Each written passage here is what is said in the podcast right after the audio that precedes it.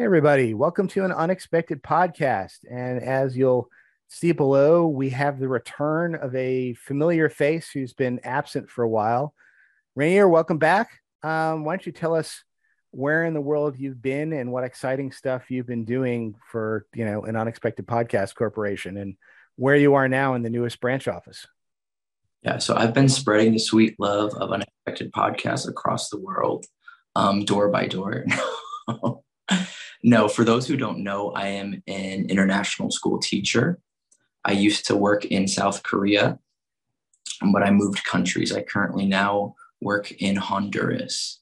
And I made that decision to move because my wife's family's from here and we want to be closer to them. But yeah, that's all I've been up to switching jobs, switching countries, visiting family in the US and the Netherlands. And it's just been really crazy busy. Plus, surprise, there's going to be another gamer joining the clan in de- December. So I got a baby on the way. So things congratulations. Just, things, things have been wild, crazy, but. Uh, um, so what's the Honduran SBG scene look like? So just like South Korea, it's a booming community. no, there's the the good thing is my my my current school that I work for has a lot of British um, teachers, and many of them are familiar with strategy battle gaming. So there's potential there in the sense that I invited maybe a few over and they all saw my minis and were like, Is that SBG? And I was like, You know it. There you go. So here we go. We're going to probably start a little group here in Honduras. And there are two. I remember there are a lot of Latin American viewers in our channel and stuff that have. So, like, if anyone's ever in Honduras, like, shoot me up and we'll get a game in is there a is Honduras part of the Games Workshop empire? Is there a is there a Games Workshop store down there or or no? It is not. So it's still technically a developing country. Um, yeah, I have not seen any any of them. I've seen them in Mexico and Brazil, but not in Honduras, sadly. It's still unconquered territory for Games Workshop. It's like Far Harad over here. It's still part of Middle Earth, but All right. So, um, so the topic of the episode uh, this time around is what we're calling "Make Good Good Again." So, we've talked a lot about meta, and we've talked a bit about the difference between U.S. meta, which is very evil heavy, and then we talked a bit about um, UK meta, or at least Articon meta, which is not nearly as good heavy. Um, so, we wanted to to to think at least a bit about um, what counters might be out there to kind of the evolving meta in at least the US. So the evil legendary legions, the shooty evil armies, um, and uh, things like Assault on Lothlorien, things like Assault on Helm's Deep, um, and uh, some of those lists, and you know, kind of see what those lists uh, would look like, um, and uh, talk through what some various components would be. But before we do that, we are going to do a list review from SWE. And let me see if I can get this up on the screen, everybody. I'm, I'm sure that's their real name. Yep, I think so. All right. Okay, so we have a list from SWE. Uh, he's a UK player. He's getting set to go to his first tournament in a few weeks. It's a 600 point list. He's taking Harad Mordor. Um, and uh, saying Harad at 600 is a bad points level if you want Suladan and the Betrayer. I'm not convinced that's true, but we'll set that aside for right now. Um, and he is hoping we could give a uh, critique of uh, his list. So, Warband 1, he has Suladan on Armored Horse. He has nine Harad warriors with bow and spear. Three Abrakhan Guard or Watchers of Karna with twin blades. Hasn't made up his mind yet. Uh, I guess we can uh, we can discuss that. He's got six Serpent Riders, so that's a. Uh, oh, is that legal? I'm not 100 percent certain that's legal. Isn't Suladan a uh, hero of valor? No, he's legend. He's legend. Okay, yeah. Um, and that's right. Betrayer's the hero of valor. Um, we got a Mouth of Sauron on armored horse, 10 black Numenoreans, two Morannons with shield and axe, three Morannons with shield and spear. Uh, and then rounding it out, we have Shelob, which comes in at 36 models, five might, with nine bows and eight mounted. And uh, he said, alternatively, he was thinking of swapping Shelob out and uh, the, or Shelob and the mouth out for Witch King on Armored Horse, Crown, 317 3 for the better spells and Harbinger, as well as the extra point of might. What are your thoughts? Well, I'll share some thick, quick thoughts, and then I'll I'll I'll put it over to the community. I mean, my first thought when I saw this was um, that it is in it's badly in need of a ring wraith. Uh, there's a lot of terror in this list. There's a big terror shield wall of nine black Numenoreans. Uh, I'm sorry, ten black Numenoreans, and then we've got a Shelob. I think all of them really want Harbinger of Evil around there if you can get it. Um, and uh, that I think you really want a witch, or not not necessarily a witch king, possibly a witch king. We can you know kind of talk about how you get it, but I think you really want a ring wraith there. Um, and then the question kind of becomes, what do you put in uh, to be your killer with it? Um, I think that's that's the big thought that I'll throw out there for uh, for right now. But uh, why don't other people give your thoughts? Yeah, I, I think I think it's hard because you kind of see where the players going with it. I would have not. I, I, like the build right now, to be honest, because it's spread out. So with Shelob and the Mouth of Sauron, you're basically getting what feels like a Ring Wraith on Fell Beast, but they're split. Shelob being like that nice knockdown, go like assassin or mess up troop formations. And I do like that the Mouth of Sauron has transfix at 600 points because you're going to see a lot of one will, uh, good, speaking of good armies, like one will heroes at like 70 or 80 points. Transfix with that, plus he's 5 5. So it's kind of hard because I don't know, a wraith sounds perfect, but you would have to because the their ally have to choose. He would have to choose either a named wraith or the Witch King, and I think that's just going to be too many points. So I don't know. I like it as it is right now because you have that punch from the Serpent Riders, the punch from Suladan with the banner, you have a few bows that Ever can guard, which you could keep or switch, but that's another little bit of punch. Black Numenoreans with a defense, they still cause terror. And uh, some Morannons with that strength four, all with like two Cav fight five like heroes and Shelob. I like it. I really like it, to be honest. I don't think I would change it, even though it would benefit the army. Um, yeah, I mean this this is definitely a solid list, and I think if you're if you're dead set on going with the style of list that uh, oh that's a nice blue screen. Um, Oops, if sorry. you're dead set uh, on going with uh, that sort of style of list that you're planning on um, uh, planning on taking, then sure. Um, just sort of with with my play style. Um, Rainier sort of talked about how uh, the mouth of Sauron and Shelob together sort of make up a a broken down fell beast almost. But um, with how I like to play, I would almost uh, take the mouth of Sauron, take Shelob, and fuse them together and make an actual fell beast. Um, uh, which I would say I'd probably I'd probably make the Witch King on Fell Beast uh, with Crown. Um, which sure doesn't have the the same I guess separated force that the mouth of Sauron and Shelob have, um, but allows you to to concentrate your damage in a more precise area, and also has the might points to be able to deal that damage, and of course drastically increase spell casting ability because while the mouth of Sauron does have four will and he is pretty good at casting, um, using him on his own without a ring wraith to back him up means that he will usually just drain the will of one hero and then nothing else will happen.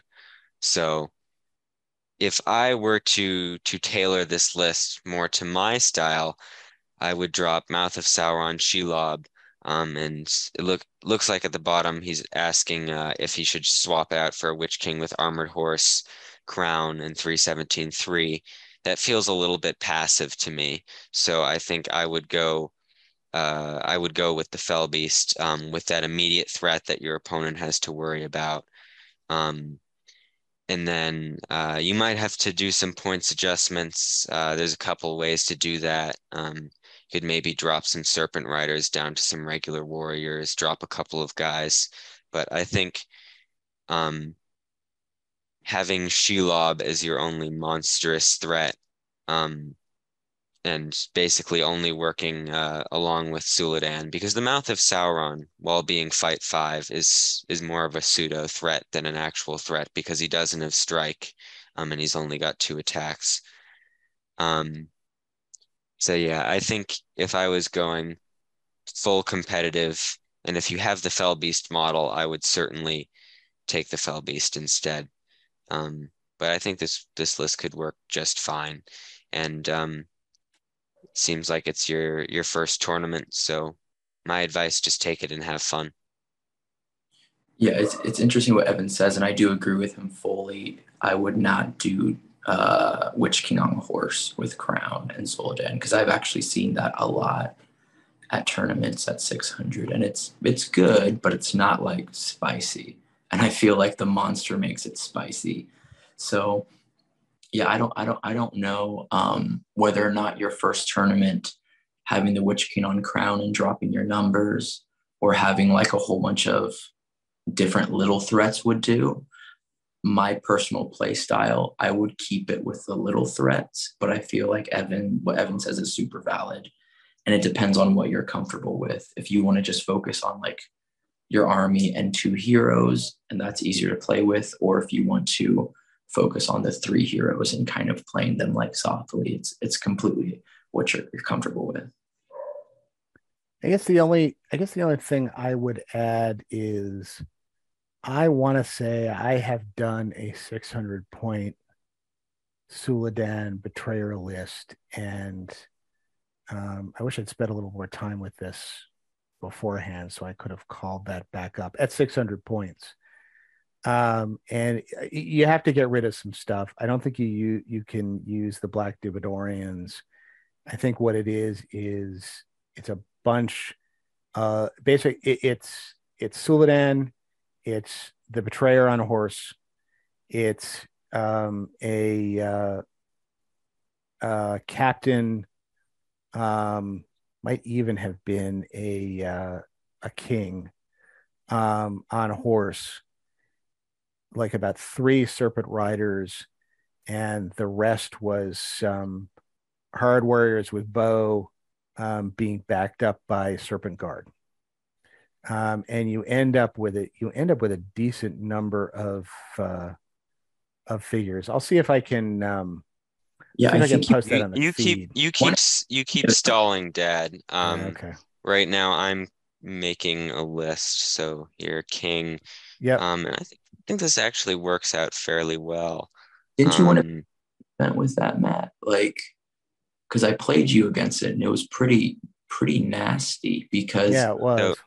So, so right the- now, sorry, sorry to butt in, but I've got Suladan on horse, Betrayer on horse, um, King on horse with War Spear, three Serpent Riders, um, something like 16 Haradrim Bowmen, 16 Serpent Guard, well, actually, I can bump the the bowman up a little bit more to max the bow limit, but it's roughly 38 models.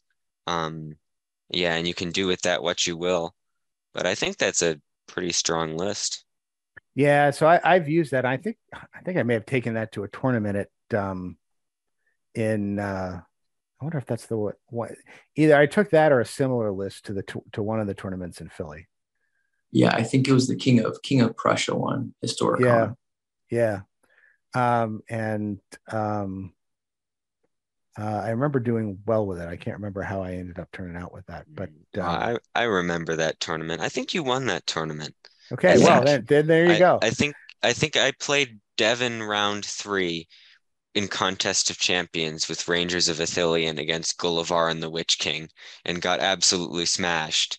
And then next round, um, you narrowly beat him in like hold ground or something like that. So clearly it's a good list because it yeah it can win tournaments. So anyway, that I mean that's a that's a kind of a radical restructuring. But you did say at the beginning that you would like to do a pure Harad list at 600. Um, I think you can do it with Suladan and the Betrayer. Um, you just have to go. Um, you have to go. You, you have to basically just max out your bows, max out your Serpent Guard, throw in a few Serpent Riders, and you basically have a list that's all about poison shooting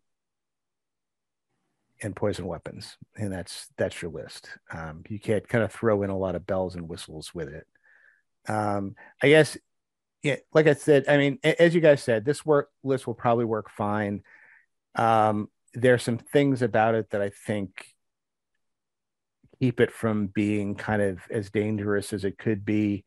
The fact that the mouth doesn't have strikes, so you've only got uh, Suladan to strike. Um, the fact that uh, you've got a whole bunch of black Numenoreans, but no, and, and and a terrifying monster, but no minus one to prevent people to charge charge you, which kind of takes a lot of the sting out of that terror wall. I wish there was some other way um, around that. Um, and you know, I wonder, I wonder if some sort of cheaper version of the Witch King.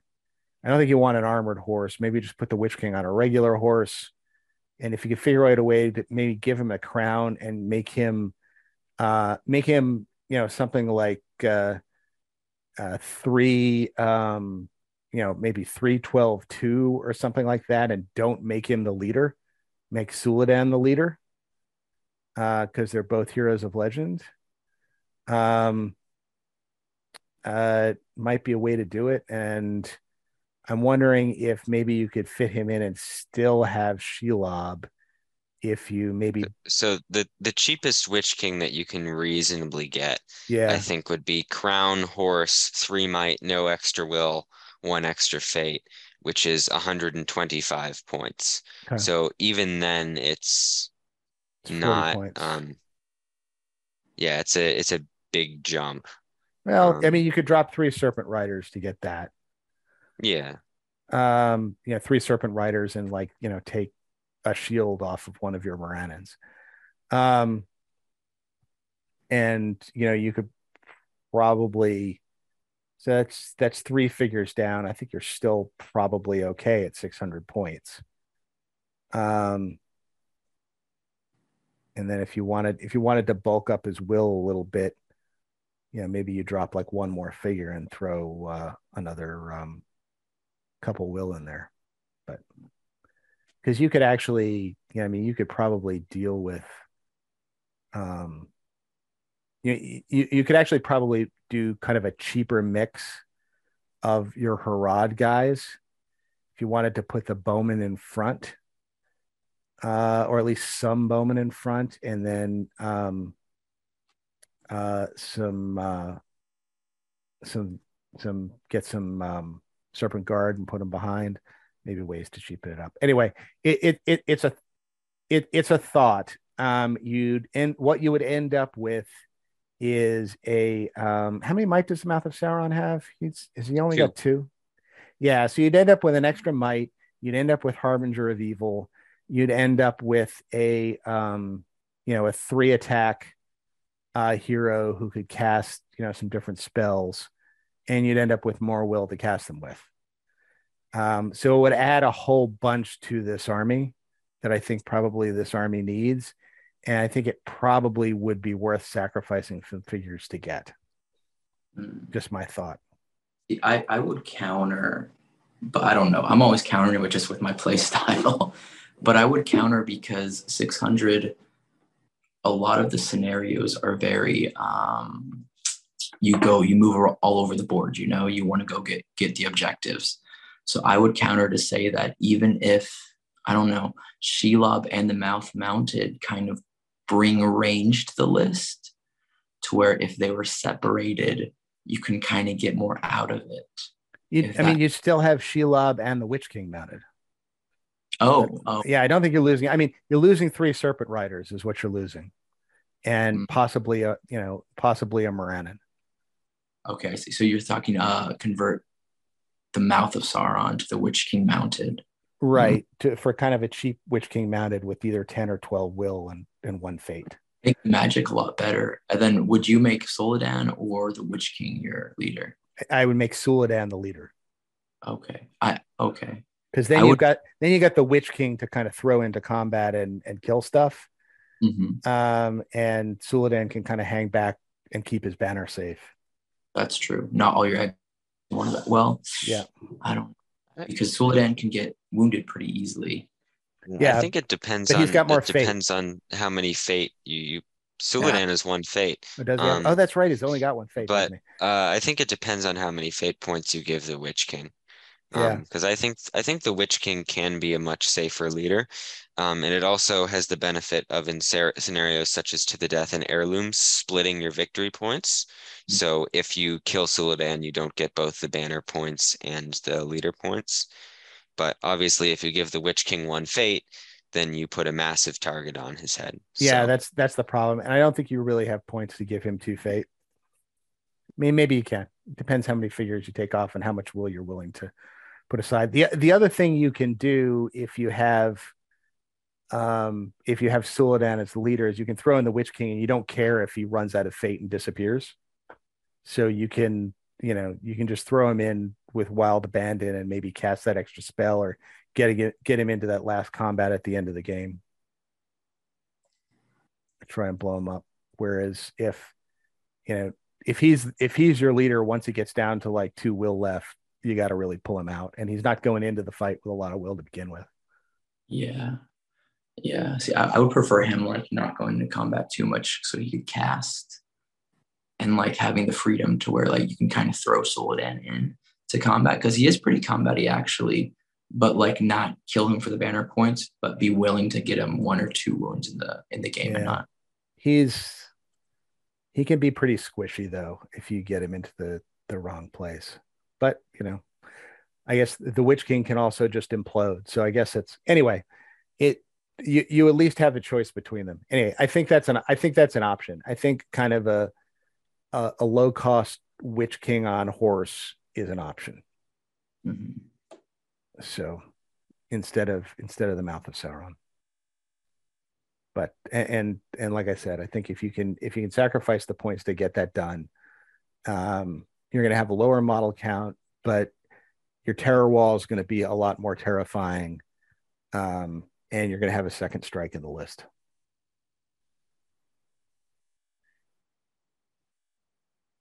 Sounds good. Sounds good. But let us know like how you do at the event. I'm super curious. Yep, there you go. Okay, so let's uh let's move on to our main topic. So our, our, our main topic, as I mentioned at the beginning, is make good good again. Um, this is in no way a political statement. This is merely a play on words. Um, the uh, the, the idea was to come up with a you know some sort of good lists that are good counters to the way at least the American meta is showing is shaping up. So as we discussed in previous episodes, if you missed them, the American meta is very much evil centric. It's very much evil shooting centric. Um, and we're uh, starting to see a lot of uh, assault on Lothlorien. We're starting to see a lot of assault on uh, Helm's Deep. Um, Corsairs are still pretty prevalent. Um, the Nova winning army uh, was um, was a whole bunch of half trolls, uh, and uh, along with uh, some kings and some Harad guys um, for shooty ability. Um, lots of evil out there. So I think we're going to do this in two phases. I think. I think in the first phase, uh, we're each going to throw out for consideration by the group a uh, an aspect of a good list. And then we can all kind of discuss how important we think this is and whether this is something that would be, you know, well, it's nice to have, but, you know, there's other things that are more important. Uh, as something this is, yeah, this is this is good and important to have, and if you can fit it in your list, that's great. Or you know, maybe yeah, this is essential, and you need, yeah, this is if you're going to compete these days, you need this in your list. Um, so I'm going to throw out the first one um, just off the top of my head and just say blinding light. So Uh, how important is is it to have blinding light? How much should we be structuring our list to have blinding light in it these days? I think it's a, it's a good it's a good it sounds really simple, but it's not because the discussion around it, blinding white light typically only takes six inches, a six inch bubble, and it's hard when you have so much evil shooting that it's like you can't keep all of your things within six inches. But I would agree with Matt. Like my whole conversation on this episode is going to be around me playing evil and what I do not like playing against, what challenges me as an evil player. So, with that in mind, I think blinding light is very important to bring as well because it kind of like puts a lot of I don't want to say all evil shooting players just play in a pocket and shoot. There's a lot to it. Uh, the Assault on Helm's Deep list also has Fight 4, Strength 4 spread throughout. The Half Troll list has a ton of power. Um, even Corsairs have like layers of shooting along with traps and all that. But yeah, I would say blinding like help helps because it puts the initiative back onto the evil player to where they have to kind of counter it or they have to make moves. And that's typically when they do make mistakes. So I'd agree with you, man. So so where would you put it? Nice to have, good to have, or essential to have? I would put it very nice to have. very nice so, to have. Not not quite essential. Um, I think there are other ways to counter these these evil evil I guess meta armies that are popping up. I think it's very good to have because it kind of challenges them. But even as an evil player, and I've played Mahud and Corsairs and things like that, like that pop up in the list. And I've played against Blinding Light with those lists quite a lot. And there are holes to them. One being that one reason I don't like good armies too much is something like Blinding Light, unless you bring Kurdan, you have to sink a whole bunch of points to this one thing. So it's kind of that's why I don't think it's essential because sometimes you can, as an opponent, work around it or mitigate it um, especially with scenarios and so. But I think it's very good to have. Okay. And what do you think? Yeah, so uh, I'm just going to. So I think um, evil shooting is is very prevalent, as we have discussed, which means that good armies have to have some method of dealing with shooting, and I think there's three main methods, well, I guess technically four, but three main methods that people will use to counteract this shooting. Um, there is the I will just take more bows and outshoot them approach, um, which is used by um, shooting spam lists like Theodred's Guard, Helm's Guard. Um, what other lists do this? Uh, some fiefdoms lists um, do that a lot where they just take a bunch of Blackroot Vale archers. Um, if people try to spam elves, they'll do that same thing.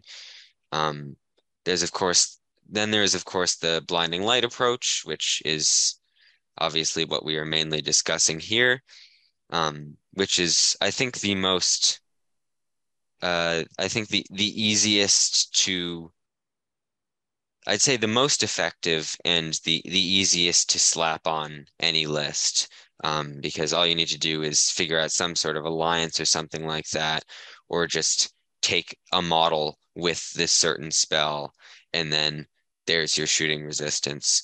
And then the third one is um, some alternative method of shooting resistance that either being extremely high mobility or extremely high defense. Um, which you'll see in a lot of other cases. Or in, extremely high numbers, I think is the other way to do it. Yes, or extremely high numbers. Those three things. So stuff like horde armies like Goblin Town, extremely fast moving armies. Um, Not very like, prevalent on the good side. That yeah, is true. You know, Riv- Rivendell Knights, um, though they generally just get shot out anyways because they're on horses. Um, and then stuff like dwarves as well uh, can usually weather most shooting, other than ballistas, which they hate. Um, and then, of course, there's the fourth action, the, the fourth option, which the fourth option, the uh, which is to, of course, take none of those things and then instantly lose to Assault upon Helm's Deep uh, as you begin the game, which is not something I recommend, but people will take those sorts of lists.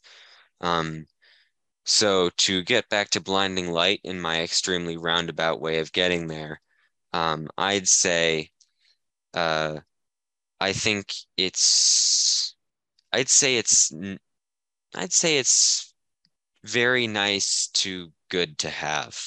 Um, because if if you have an army list that is able to create um, semi-sufficient counterplay um, to those sorts of, sorts of uh, shooting style lists, then um, it's not it's not something that you need to bend over backwards to get. But I definitely think that if you're planning on taking on the the evil lists that you're seeing nowadays, it's something you should really consider in your list if you want to do well competitively. Yeah, I think that's right. I mean, I I'd put it in the good to have category.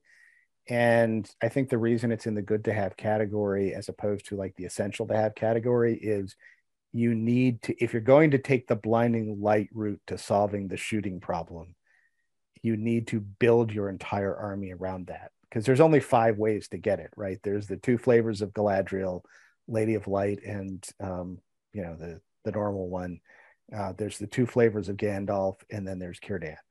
And you know, as you said, Evan, you have to figure out a way to ally that in. And frequently, and and none of those models are cheap. And then when you figure out how to ally, except perhaps Círdan, but then once you have to figure out how to ally somebody in, then they're not cheap, even Círdan. Um, and that prevents you from using some of the other techniques we discussed for avoiding shooting. Like, you know, it typically prevents you from having a really large number of models because you're sinking all of this money into blinding light. Um, so, you know, that's why. Well, well, well, I think countering shooting is essential to do for a good army. I think that blinding light as a way to do it, it, it is a way to do it, but it's a way that comes with costs that hinder you in other aspects. Yeah, I agree with that. And I think it's back in the day, people would just slot it in. But I think like now you have to really weigh those costs.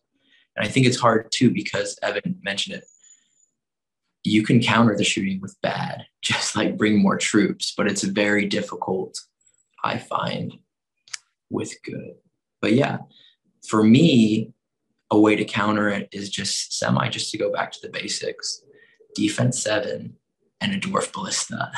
so, so for me, coming up uh, to a tournament with Corsairs or Harad or anything like that, uh, the one thing that's just really hard to break through are dwarves. Uh, dwarves and dwarves that come to the 40, 40 model count at a tournament, especially if they have the ballista. Well, well, let's do this, Rainier. All right, you're up next. Um, nominate your aspect of a good list that uh, that we want to add in? I would say the dwarf ballista from Iron Hills. The Iron Hills dwarf ballista. All right, fair enough. I um, still it has a lot, and when we're specifically talking about the recent meta in the U.S., uh, assault on Lothlorien, um, assault on Helm's Deep, that list is pretty good. You have defense eight guys that you can kind of like not too much bulk out, but like I made an 800 list, you can get 42 of them with a ballista Dane and two named heroes. And you can also add some crossbows to make it dangerous in that 12 inch range when you come and you, oh, you can't shoot. You can still shoot your ballista. It's on a six. But when Assault on the Lothlorien comes, that 12 inch range, you can get a good volley up against them. So I, I would say the Dwarf Ballista, even pair it with some Lake Town um, or some Elves. For me, even with the cost, it got more expensive like a few years ago still going against it. I'm like, ooh, like I'm gonna have to be really creative when I go against this. All right. So so Rainier's nomination is is the Iron Hills uh, Ballista. Evan, what's what's your thought on that? How do you rate that? Mm. Well, I'm sort of struggling to to come up and and rate this here because I think it's compared to blinding light, which is just like a, a blanket thing um, that you need in your list. Um, the dwarf ballista is uh, a very uh, I guess a very specific uh, specific circumstance in that you're only taking it um, really in Iron Hills, and then maybe if you're doing something funky or creative, you're taking it in Survivors of Lake Town or Thranduil's Halls or something like that. Um, and it's definitely uh, seeing as we had, I'm fairly sure zero dwarf ballistas in the entirety of Nova. Uh, I don't think I saw a single one. Um, it's definitely underexplored, and I, yeah, I'm I'm not sure um, whether it's it's good anymore. Um, because after it was after its points cost was nerfed, then people just stopped using it. So it's sort of hard to tell um, whether or not it is actually viable or not. Um, I do remember a specific game that I played against you, Rainier. I think it was a practice game, but I think it it showed off the power of the ballista quite nicely, where it basically just shut down almost all of your Corsairs shooting in that entire game, um, uh, which was able to to help out my elves and lake towners a lot. Um, so I think it definitely still has the potential. I think another problem it has is keep, it's keep just talking useless. for a minute. I need to go get a rule book. I'll be right back. Okay. So uh, in the effort to uh, continue to stall, um, I th- I think it uh, suffers from uh, assault upon Lothlorien as well. Because Rainier, I don't know how much you've read into that legendary legion, um, but one of its special rules that makes it so dangerous, and this is for for obviously for listeners as well, is um, that 12 inch um, that 12 inch Dark of Night special rule, which means that your ballista will only be hitting on sixes throughout the entirety of the game. And because it's got a minimum range of 12 inches, it will never be able to hit on anything that's not sixes, um, which will make it, I'd say, especially weak against that sort of list. Um, Let me pause you there for a second because I had that same initial thought. And then as we continued discussing it, what I began to wonder is um, whether or not that 12 inch, uh, you know, basically the, the 12 inch you can't shoot in, unless you need a six is measured from the ballista or the guy that's spotting for the ballista because remember the ballista is one of those volley fire ones where somebody can be um yeah it, it doesn't need to be the ballista itself that has line of sight okay. Good Uh, question. That's interesting. That's actually a List of shoes. so that's that's why i was going to get the rule book because i wanted to Yeah. look up the cover of darkness rule to see Yeah, because I was thinking, I was thinking, I'll roll the dice and it wouldn't do good against uh, the assault on Lothlorien, but I think it would really shut down the assault on Helm's Deep, or the Corsairs, or the Harad, or stuff like that. Yeah, Assault upon Helm's Deep would be quite an interesting matchup, um, because on one hand, obviously they've got their own ballistas, which if they're able to to break through your own ballista line, which I think they do on, is it a four up yeah for i think it's a, engines to get I- through the the thing? now we need another book do you have the uh, armies of the hobbit book next to you evan Uh, maybe. Um, Defense of the North, War in Rohan, Armies of the Hobbit. You are in luck. All right. So I, I've got the assault on Lothlorien list, so we can talk about that special rule. You've got all right. Welcome so to everybody's favorite podcast where we look up rules the entire Yes. time. rules lawyering 101. Uh, okay, so so for the first aspect of this discussion, the cover of darkness rule says that due to reduced uh, visibility, models cannot be targeted by shooting magical powers or special abilities over 12 inches away. Then it says siege engines may still target enemy models more than 12 inches away. However, in this situation, they will only ever hit on a roll of a six. Um, so, what does it mean to target? Um, and uh, why don't you take a look at? Um, so the next question is: take a look at take a look at the Iron Hills ballista rules, and uh, does it does anybody happen to have a, a copy of the actual rules that would have um, the line of sight rules in them that we could look up? No. Go dig that up. Yeah, I mean it. Yeah, it would have to be the um the actual the Yeah, real have rule to be the book, real which. I I do not have currently All right. next to me. So, so all right. So, Ev, why don't you check and see what it says in the Iron Hills Ballista? Does it just have volley fire? Is that what it has? It it follows the rules for volley fire. Follows the Um, rules for volley fire. So I will need to look those up, uh, and then you can talk about you know using it to burst th- or to to block uh, assault ballista shots. Interesting. All right. So looking at the rules for blocking shots. Um, so it's actually weaker at blocking siege engine shot. It's not there, Dad. Um, it's actually weaker than um at blocking shots than um than the uh than I than I would have expected because uh it only succeeds on a five up. Um, so if the if the ballista shot passes through that area, uh, you roll a die, and on a five up, that shooting attack is prevented. Otherwise, it will get through as normal.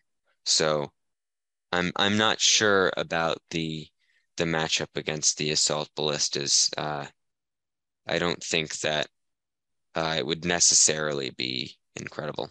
Yeah. Okay. So we now we have um, volley fire, and for volley fire, what it says is models that use volley fire do not make in the way rolls.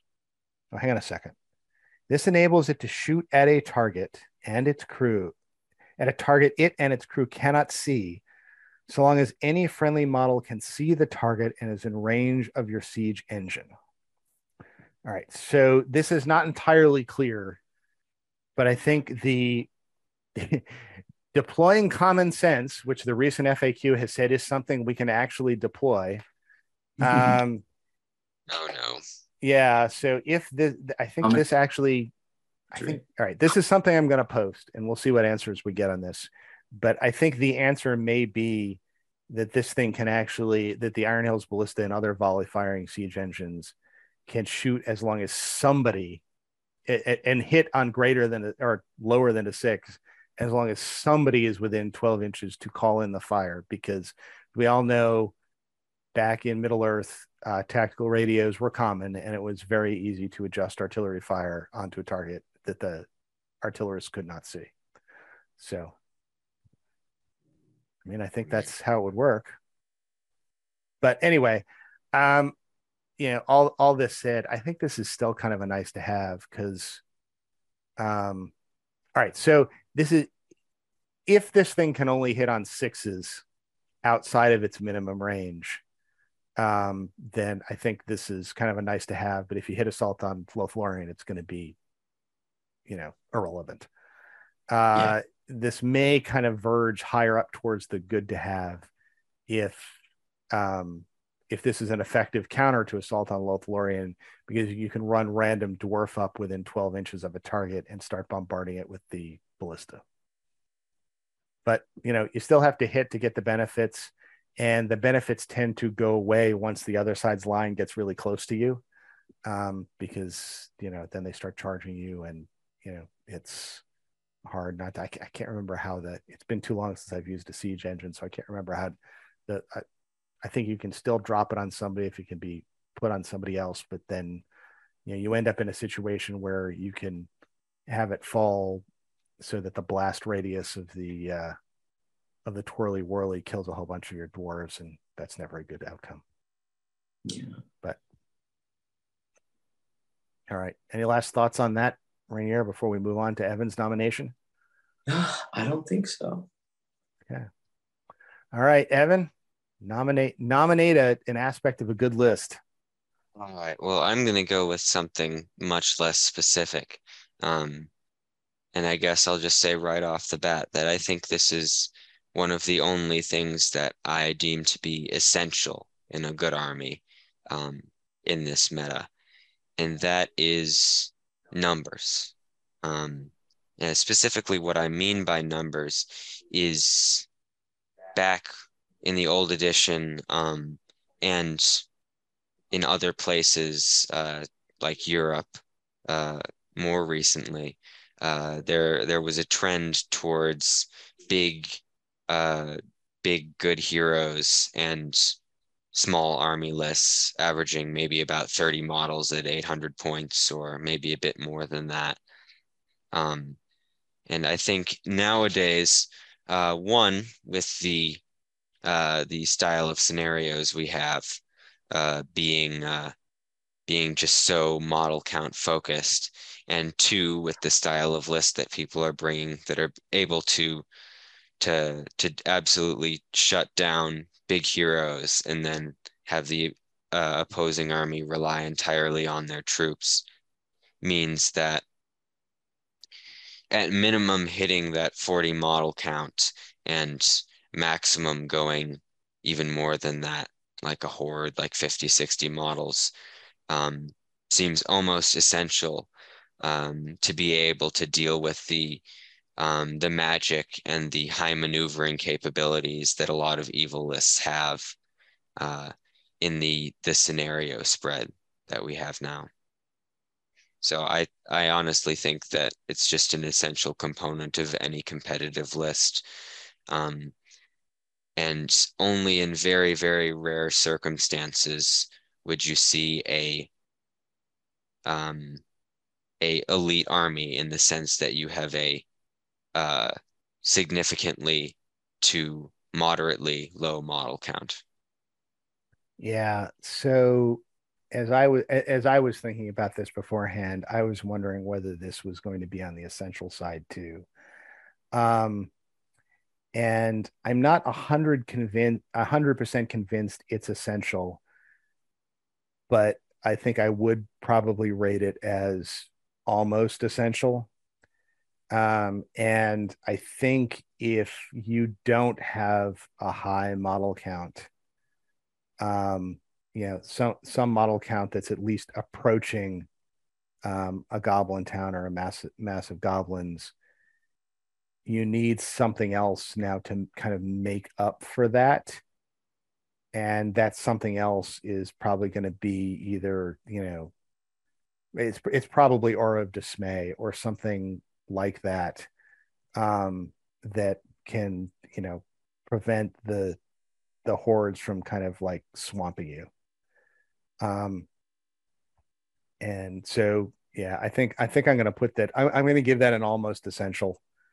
Um and if it's not essential you need a you need a different plan. Um and yeah that plan can be their mass shooting so you're just going to kind of whittle down the numbers as they as they close in. Um or you know a combination of at least significant numbers and um, you know something else along the line that's going to cause you to do an awful lot of damage uh, or you know something that's just going to kind of keep those numbers at bay like terror that's going to make up the the difference there.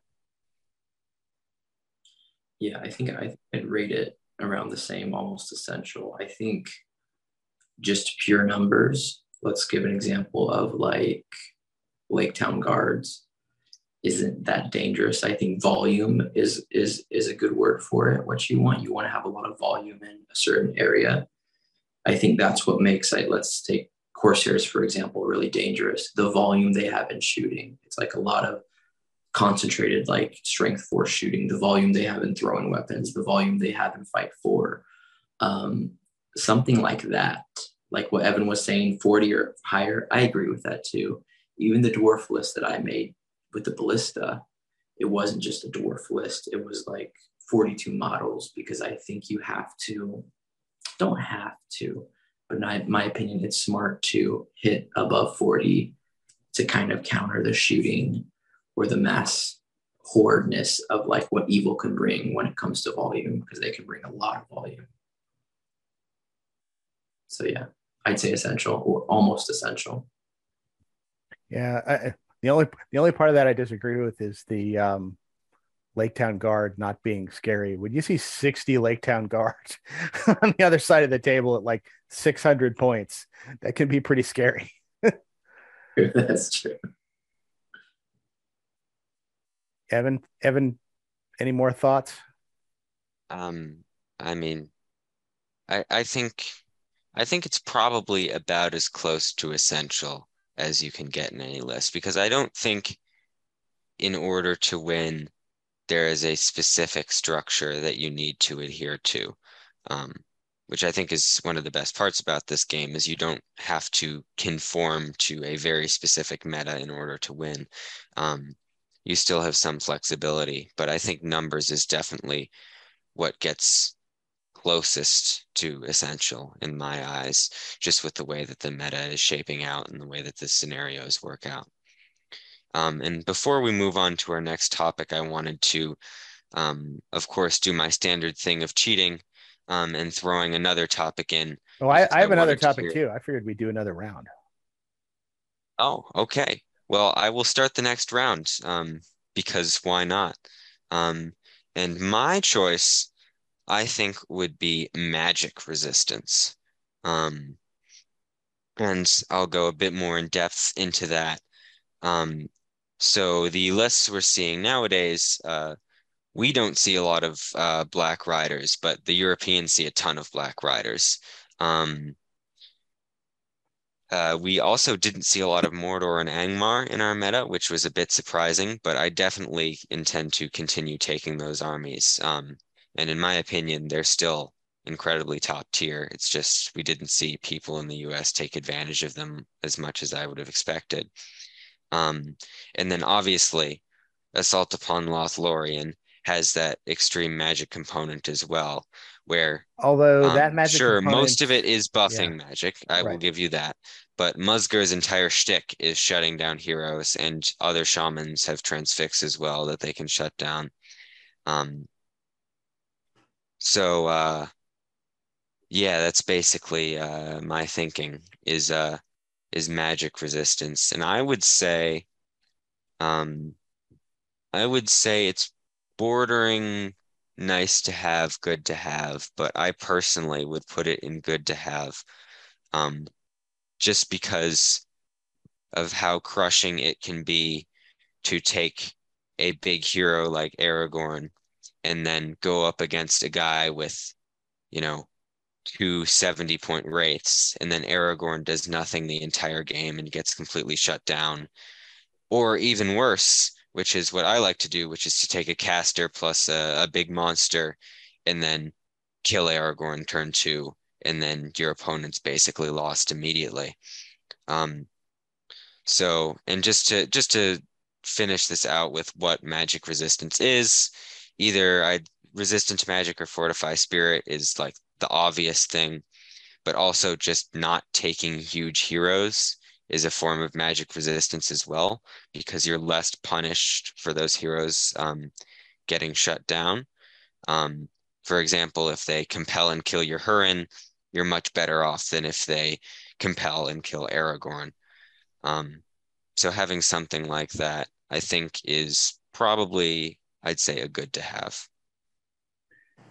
Yeah, I I want to agree with that. The only reason I'm hesitating is although you, the way you kind of rephrased it kind of expanded the definition of magic resistant in a way I wasn't really thinking of it. But magic resistance, like blinding light, or at least traditional magic resistance, like blinding light, is one of those things that if you're going to get it, puts severe limitations on your army composition. I mean, magic resistance in the traditional sense, which is like all your figures resist magic. It's you're talking you you have to be either hobbits or you have to be pure Lothlorien or like pure Ents or I think pure Eagles also gets it if I'm Numenor. remembering correctly. It or Numenor, um, which doesn't quite get the entire army, but at least gets everybody near your heroes. Um, uh, so there's there's limitations on on who can get it. I agree with you. It is really essential. I think kind of the next class down from kind of that army wide magic resistance is being able to at least get your big heroes magic resistance. So that means taking a glorfindel or taking an elendil or taking somebody who can cast fortify spirit which means either gandalf the white or figuring out a way to get galadriel of light lady of light um, back in your list somehow. Um, and uh, and, and that way, at least you you know you're if you're if you're going to take a big hero, you at least know he's not just going to get kind of deleted by a couple of casters with you know transfix or paralyzed or or something like that. Um, and i think having having at least that level if you're going to take big heroes is essential. Um, well or or it's between good and essential. You need some sort of answer if you're going to take big heroes. Because i think you're right. I think you know aragorn aragorn in the current meta is not really that competitive anymore because he's he's he's he's once again kind of been too easy to gotten too easy to check with the new magic that's out there. His girlfriend is no longer around, so he's yeah. much more difficult to yeah, take. It's much more difficult.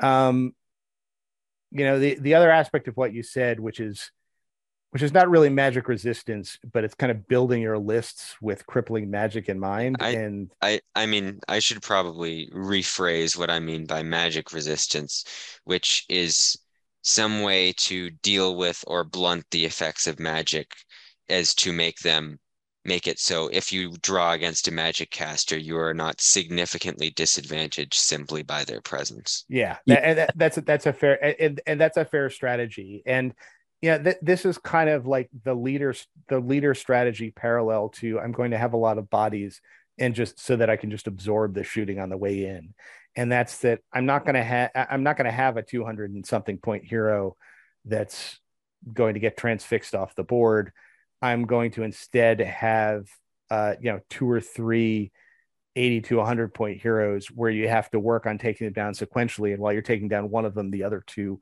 hopefully will be able to hack their way toward into your casters and mm-hmm. prevent you from doing it. I think that's a yeah, that's a that's another strategy. Fair enough. Yeah, I think so too. And I think I think like one of those resistance of magic type things also includes someone like Elendil or Glorfindel.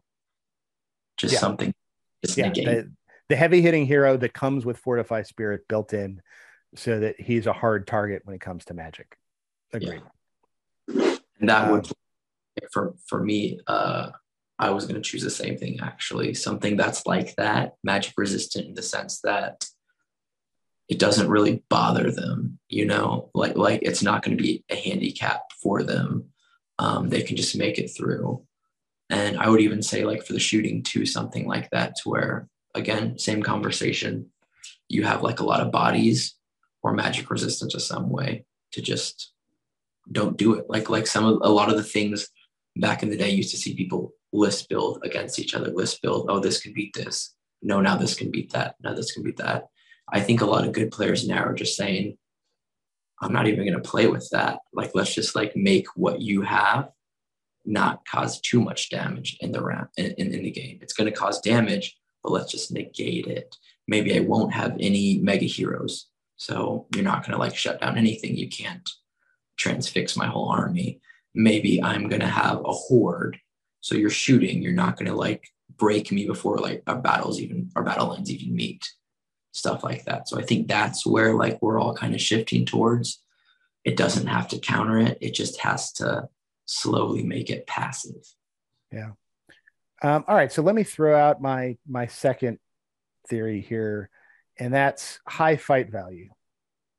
And include in your feel free to include in your discussion what you think I mean by a high fight value, because I understand there would be different meanings of this. So I, am not I'm not gonna I'm not gonna put out a pro or con on this one way or the other. I'm gonna throw this out to you guys and then give my thoughts afterwards. High fight value, Rainier, your thoughts?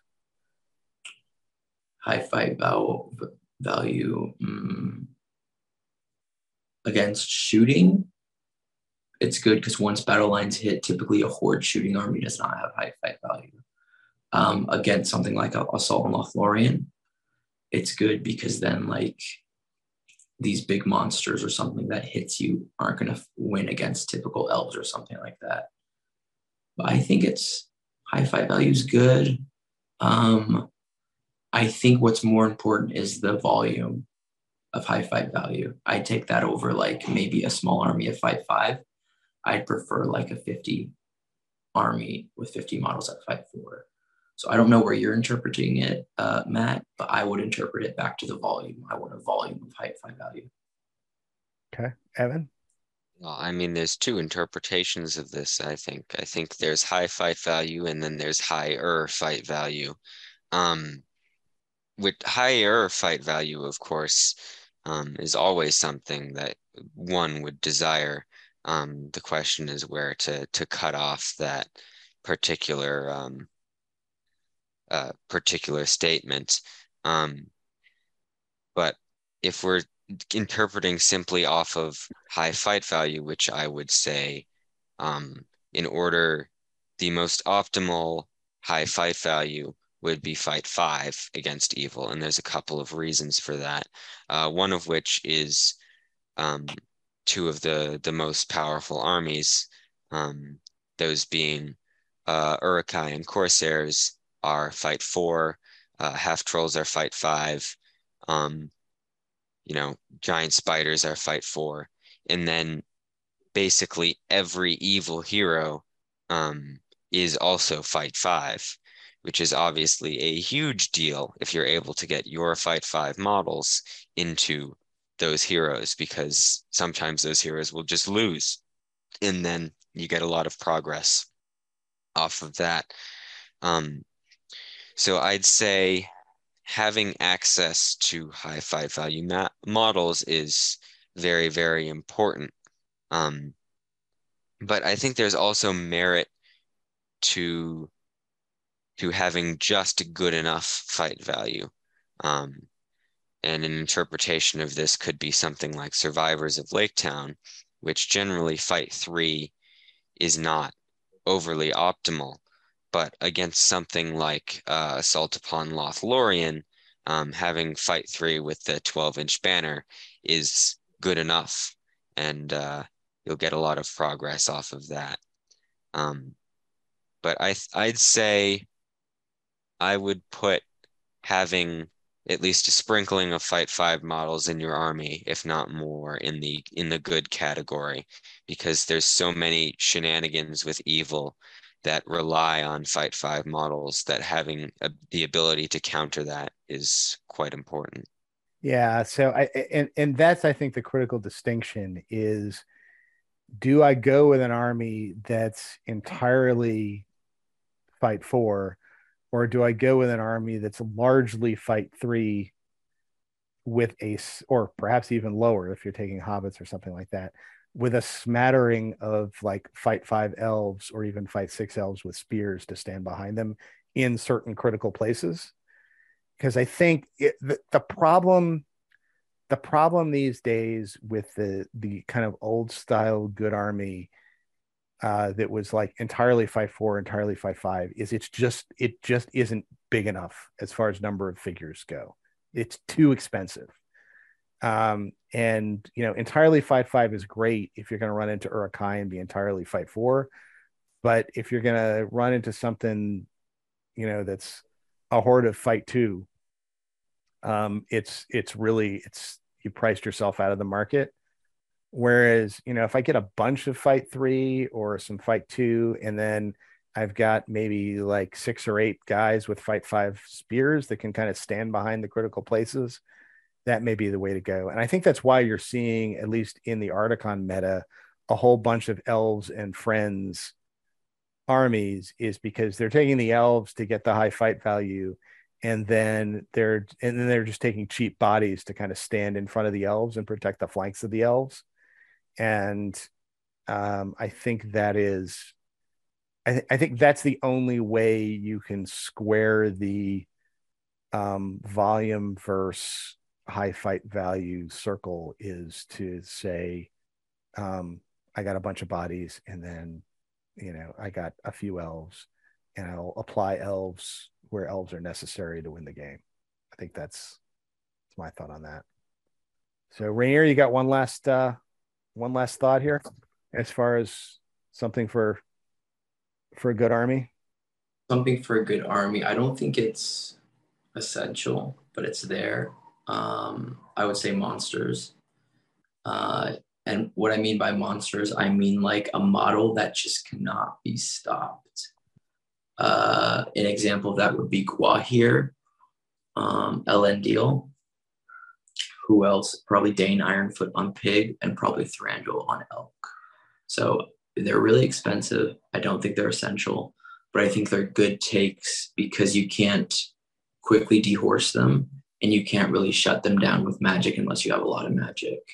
So for me, that's just something out there. When I play against them, I'm kind of like more alert because my soft stuff can't really take them and I have to just mitigate how much damage they have. Because you really have to, those are one those are some of the models that you really have to take high stacked magic or high stacked like just something heavy to stop them. So that's why I put them there. I'd say they're there, not essential, but they're there. Ev? Yeah, I think that's I think that's part of the reason why you take good in the first place. Um, because there are very few evil models that um, fit that role that aren't utterly absurdly expensive. Um, obviously, the the first evil monsters, not in the sense that they are actually monster models, but um, this, those sort of unstoppable forces that can do insane amounts of damage um, are, you know, your Saurons and your Balrogs, and then they're half your army. Um, whereas Gwaihirs and Elendils and such are much, much cheaper. So the only evil model I can find that fits that role really is Gulavhar. Um, and then, the, and of course, there's a reason why Gulavhar is so good. Um, and yeah, but if you take good, you have insane access to these sorts of models. Um, yeah, your Elendils, your Gwaihirs, and whatnot. So I think being able to have that sort of that forcing piece that can put your opponent on the back foot and can really lay down the hurt while your uh, while your high quality troops grindy army goes in and uh, plays the attrition war uh, is extremely useful. So I, would put that in a a good to have sort of category as well. Yeah, I guess the only the only caution I'd I'd say is if you're going to do that, at least at most point, you know, at, at most tournament points levels, this is less true when you get up to a thousand. If you're going to do that, you probably can't have more than one of those guys and still have enough models to kind of remain in the game against uh, evil swarm armies. And if you're going to have only one of them, that has to be a model that can't be shut down easily with magic so that, you know, a quarter of your army list points wise isn't um, taken off the board by, you know, a 70 point budget ring wraith. Um, and that leaves a small number of folks who can do that unless you have some sort of way to get fortified spirit in. I mean, Glorfindel, obviously, he's one of the reasons you see him so often is because he's one of the guys, he's probably the most cost effective guy that fits this bill. Elendil's another one. He's a little pricier. Um, here. So Gwaihir does not come with a resistance to magic unless you're in some sort of pure list but at least Gwaihir here is not quite as expensive so that you know you can and and not only is not quite as expensive but is very difficult to kill so that if Gwaihir gets transfixed you know oh well maybe next time it's not it, it's very hard to kind of transfix and then flash kill a Gwaihir just because they're tough so i think Gwaihir is is still on that list so um, I guess that's that's that's my only caution. So I agree, all somewhere between a nice to have and a good to have. So, all right, so so those are some thoughts. Those are some ideas of components of good armies that you can put out there that I think can kind of exist in um, uh, the current meta. So what we each did is we each came up with a list that probably incorporates some or all of these things that we just discussed that we think would be competitive in the current meta that you know people at least may not be thinking about now. Um, why don't I start with one? And I will I will say, given given the number of times I have played against Assault on Lothlorien recently, um, I built this specifically with countering assault on Lothlorien in mind. Um, so so here's here's my list. Um, Warband number one, Arvedui, last king of Arnor. Uh, with him are one warrior of Arnor with a banner, 14 warriors of Arnor with the usual spear shield. Warband two, Malbeth the Seer. With him are is a second warrior of Arnor with banner, and 11 warriors of Arnor with uh, spear and shield. Uh, Warband number three, captain of Arnor, three Hobbit archers, nine warriors of Arnor. Warband number four, captain of Arnor, with three Hobbit archers and nine warriors of Arnor. So you come up with six bows, uh, but that's obviously not the selling point. The selling point is the 55 models um, all of whom are fight six, which is really kind of the magic defense that you want to have against um, uh, Sultan Lothlorien. Well, I, not all of them. The hobbits aren't obviously, and the uh, um, the guys with the banners aren't, but most of them are fight six. Um, defense, defense six. I'm sorry, not yeah, defense six. Oh, like hold. yeah, no, yeah, fight six. Warriors, eight uh, yeah, so we've no. got eight point models that are uh, defense six, fight six. Uh, fight yeah, six, yeah, they're unstoppable. No, they're fight. Yeah, they're fight four, so they're going to be a higher fight value than the prowlers. Um, and at least they'll be able to tie the spiders when not enraged. They're defense six, which makes them, um, you know, fairly tough to wound. And there are enough bodies in this list so that you should be able to go on in a shield wall one for one against the goblins. Um, so that the goblins are not getting that magical plus one to wound when they win. Uh, and um, they're probably not going to win, and they're probably going to be kind of outkilled by these guys. And that's the reason I threw in the second banner too, is so that you can get, you know, a good 14 inches of banner coverage all across the line. And you've also got Malbeth who can just kind of keep guys alive if they happen to lose the uh, the fight roll. And you should have enough bodies that you can just surround Arvedui to keep spiders and stuff away from him and just use his magical I don't care about courage courage to go after people. Um yeah, downsides against this list are um against kind of more conventional like other good armies. This list isn't going to be nearly as good because it just doesn't have it doesn't have the high character hitting power to take on like um an Elendil or even like a Bolg or an Azog or something like that. You just you have to just kind of drown you have to adopt goblin tactics and just kind of drown that opposing army in bodies and hope that you can kill all the warriors before Azog can kind of hack his way through. Um, and I think the other problem this list would have is, at least in certain terrain types, is against the Black Riders where basically you would have to just kind of try to hide Arvedui. Um, because otherwise he'll get black darted to death and you'll lose your ability to auto charge. As long as you can kind of hide Arvedui in this list, though, um, I think this this list probably has a decent shot against the Black Riders because it's just got enough bodies that will ignore courage tests, regardless of whether they're minus three, uh, to charge in and take the Riders down. So that's my thoughts. What are, what are the other people's thoughts on this? I like it. Um, yeah, I like it a lot as a counter to that army specifically. But I do agree with you to some points. Like other things could could do some damage against it. it it's just such a interesting game because you typically go to five or six game tournament and you just have no idea what you're gonna go against. That's the beauty of it. But I like it. I like the um, horde aspect to it while retaining fight four and defense six. Uh, I actually played against this in Nashville when I played Mahud. The my opponent just didn't get lucky because it was a maelstrom battle, and I kind of like had my camels right on the army with my half trolls like right off the bat. But I think that said, this this is a really good list, especially for the scenarios that are in play now. You're gonna have this army spread all across the battlefield and that fight for defense six just basically everywhere and the shooting to the ring shooting. So and as long like as you can keep Arvedui along, you don't care about courage anymore or exactly. Arvedui alive. Sorry.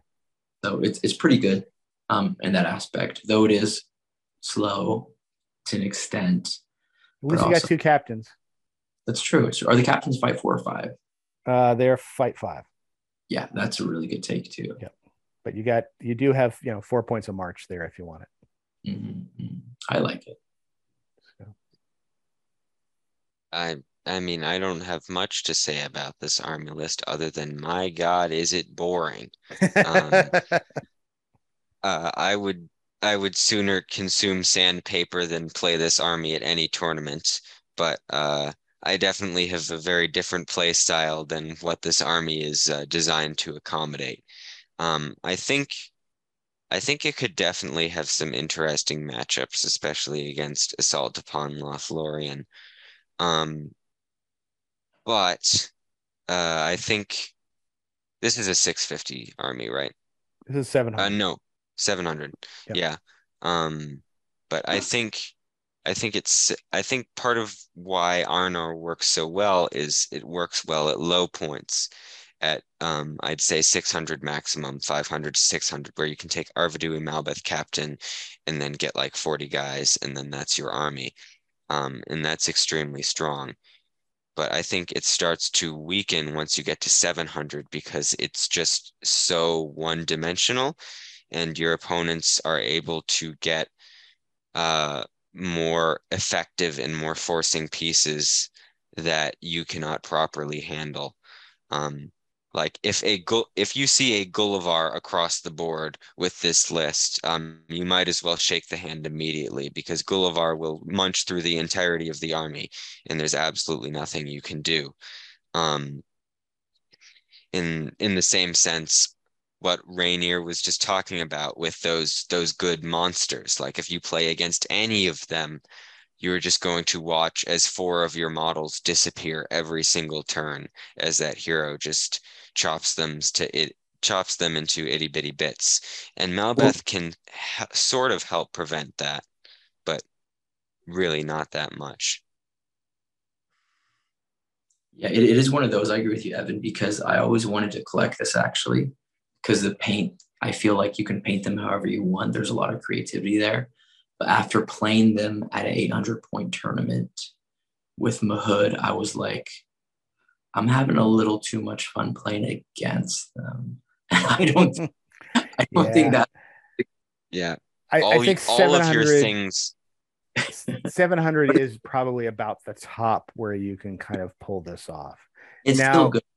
With that said, above this level, I think what can keep this competitive is if you ally in uh, a Glorfindel and some elves and a Círdan. Um, and you lose you lose the courage buff from Arvedui, but in the end you get you know the courage buff from Círdan and his uh, aura of uh, command, so that solves that problem. Um, you start to get you you can get a, a a, a count, you know, a hitty counter hero that uh, is hard to shut down with magic. Um, and you know, you can get blinding light to protect you from shooting and a bunch of other things. I think that's really where you need to take this list if you get above 700. Yeah, 700, it's 700. It's if you add in Glorfindel and Círdan, it's too light on numbers for it to be effective. I think once you get up to 800, you can pull it off. Yeah, the fight five sprinkled all around it will stop those uh, cheapish evil heroes from just heroic combating through it like butter. Sure. So I, I like that. I like that a lot.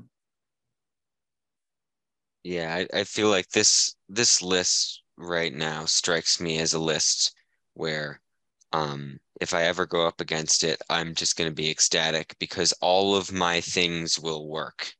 every, every trick that I have, except for like courage shenanigans, will right. work against this list and you will have to bend over backwards to attempt to counter it.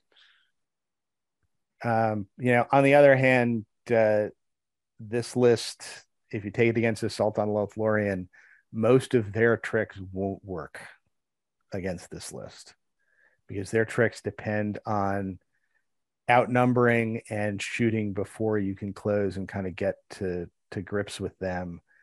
Um, and uh you know the, this list is like yeah okay i'll i'll see you one goblin i'll raise you a warrior of arnor mm-hmm.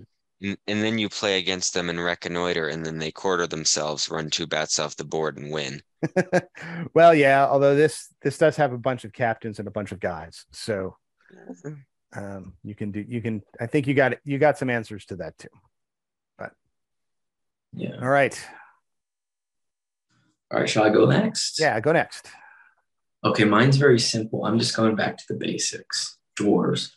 So um, I have the Iron Hill Dwarves. My first warband is Dáin Ironfoot on his War Pig, six Iron Hill Dwarves with shield, eight Iron Hill Dwarves with shield and spear, and two crossbow Iron Hill Dwarves.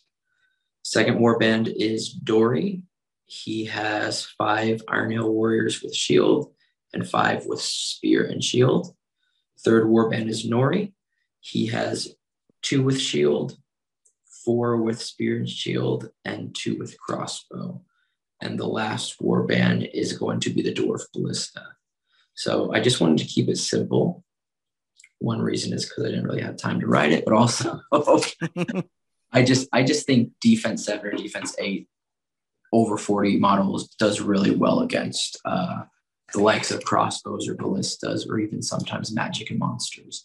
So that's why I put it. It's 42 models, 10 might, um, the two dwarves outside of Dáin are both three attacks, and I believe they're both weapon masters, so they go burly.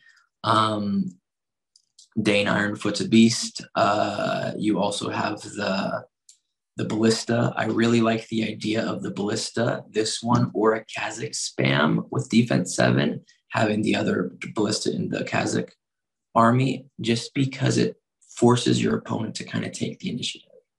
They can't just sit back and shoot or sit back and wait to outmaneuver you. The one or two models, maybe three models, or a monster threat that you can kill with one ballista shot. Really threatens a lot of people, and to be honest, it spooks them as well. So that's why I put that in the list. Um, once you hit the battle lines, it's kind of hard, even with what's strength five against D8. Do you kill it on a six or? Yeah, you kill it on a six. Yeah. Yeah yeah, so even that when it comes to Mahud or half trolls, you're still only rolling a six to wound them. Um, yeah, it's just like a big tin man kind of going, but also the tin man has a giant like spear that's thrown at you each turn. So how, how many figures? 42. 42. And how many points was this? This was 800. 800. Um, and remind me what, what, what are, what are Dori's special abilities? Let me see. Dori I... has like 50 bajillion attacks, if I remember correct. No, Dori, sorry. Dori is the guy that has, so he's 75 points, uh, three attacks, fight five, weapon master. Gotcha. Um, okay. With a two handed mace. Um, and no and, strike is his big thing. Um, that makes him not an auto include in every list. Right. And then and two might. Nori is kind of the same 500 points more. Two might still heroic strike he has, but he's also a weapon master and he can reroll dice with a duel and reroll dice when making strikes. So he's got weapon synergy. So they're both kind of like they're there. I, think like they're kind of semi weak, weaker versions of someone like Thorin or Dwalin or even uh, Glóin to an extent. But for 75, 80 points, it kind of allowed me to hoard out more of the dwarves. And I think they'd make a threat because with the crossbow, uh, I mean, the what is it called? The ballista, your opponent's going to have to come to you and they're going to have Dáin, both of them, and a whole ton of Iron Hills. Not the best, I think, but considering against the current meta when we're building against mass evil shooting and the likes, I think it can kind of like hold its ground. I'm I'm interested, Rainier, in how you managed to get 42 models out of this because I just pulled this up in my software and the absolute maximum models I can get, and this is without a banner, is 38 models. Um, I dropped spears. Sorry, can you say that again? I dropped a lot of spears. Yeah, he has a he has a bunch of Iron Hill dwarves that don't have spears. Oh no, I have a 50-50 split of those. Yeah. Um I'm just so Dáin's on a boar, yes? Mm-hmm. Let me Do do you my have a banner? I don't have a banner. You do not. Okay. Um, is your ballista 125 points? Uh oh. There you go. Ding ding ding. ah, I got caught by the FAQ. Gotcha. I, it it did seem to be it did seem to be fairly buff numbers wise for Iron Hills. okay, if that's the case, I'd go maybe. What'd you say, max? I could get Evan like 38. Yeah, 38 I think is reasonably what you can get. Not Um, my. I'll go. I'll go 38, or potentially switch Dáin for Thorin. I'm not sure about that one because you lose the auto pass courage tests You also lose a Um, march. That's true. Yeah. How about this? and and Dáin. Yeah. you just build a list for me, Evan. Um, but I, I, st- I still like the defense seven and defense eight um, of dwarves. And I think it's very, I don't know, sometimes to counter, in my opinion, to counter these like mega things, you just got to go back to simplicity. And for me, that's just a lot of tin men or a horde. We can't choose evil armies. Typically, I go to simplicity with evil armies, just bring a whole bunch of one thing, go with volume instead of like spread out all over the place with heavy hitters. But yeah, I think just simplicity. So, well, actually, hang on a second. So Iron Hills Ballista. Can you get the dwarven hero? Boy, I haven't done one of these lists in a long time. Can Um, you get so the dwarven hero? I history? assume so I mo I was moving off of the assumption that Rainier was doing a yellow alliance between Iron Hills and Erebor Reclaimed, where he Mm-hmm. had Dáin and a ballista in one army and then um Dori and Nori in the other. Uh, and I'm fairly sure double checking. Oh, wait, hold on. This might be illegal. I see. Okay, so they're not part of the same Dor army. Dori and Nori are both heroes of fortitude, so that would not work anyways. Yeah. Okay. I thought I would have sworn they were heroes of valor, but they are not. So I- so not one even- other way to do this would be yeah, would be Dáin a bunch of um it would be kind of a variant of you know kind of what we were talking about with a smattering of high fight values. You have Dáin, you have a bunch of Iron Hills guys with spears, you have an Iron Hills ballista, and then you've got um a bunch of Lake Town of cheap Lake Town bodies to kind of stand Yeah. either in front of them or behind them with you, spears. you could do that with the Master of Lake Town, maybe.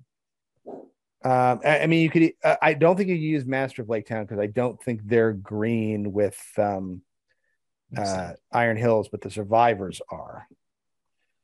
Um, and that might, you know, kind of be a way to increase your your body count, kind of at the expense of hitters, unless you want to throw Bard in there. But Bard and Dáin get pretty expensive okay. together. But all right, well, I mean, so this is, I guess, a good illustration of kind of the perils of the of the good lists, right?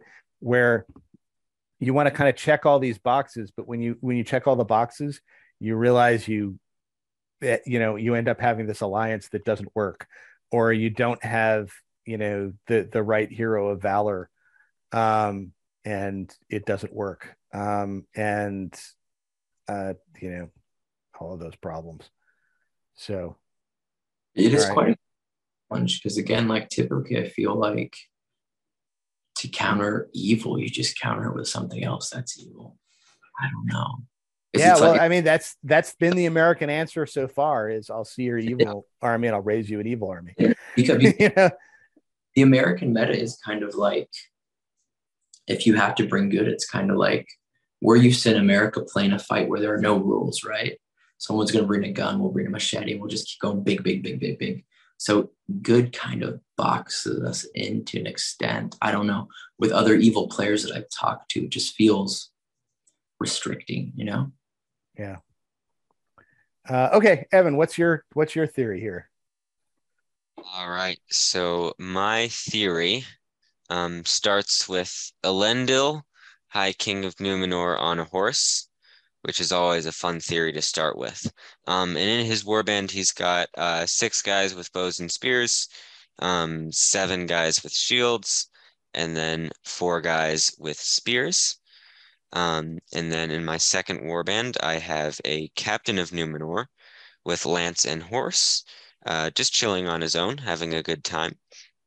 Uh, and then in my third warband, I have Galadriel from Lothlorien, and she has uh, two Galadrim knights with elf bows and shields, uh, one wood elf warrior with elf bow, spear, and banner, um, a wood elf sentinel, uh, two wood elf warriors with elf bows and uh, elf spears, uh, nine Galadrim warriors with shields, and then three guards of the Galadrim court. So uh, in total, the army has uh, 38 models, um, 12 bows, and uh, eight might points. How many points did you say this was? This is 800 points. 800 points. Mm. Right. And then it hits a 100 goblins. Mm. And then Elendil kills all of them. Yeah, yeah that's a, that's a big ask even for Elendil. He'll be fine. yeah, he'll be doing just fine unless he hits the Goblin King in a ring. Um, or I'm sorry. Well, yeah, to, to be fair, Rainier's army would be even worse. I'd argue against a hundred goblins. That's a fair point. Although I I do or, say or this, equally bad. Um, the Iron Hills ballista is actually a surprisingly useful weapon against goblins.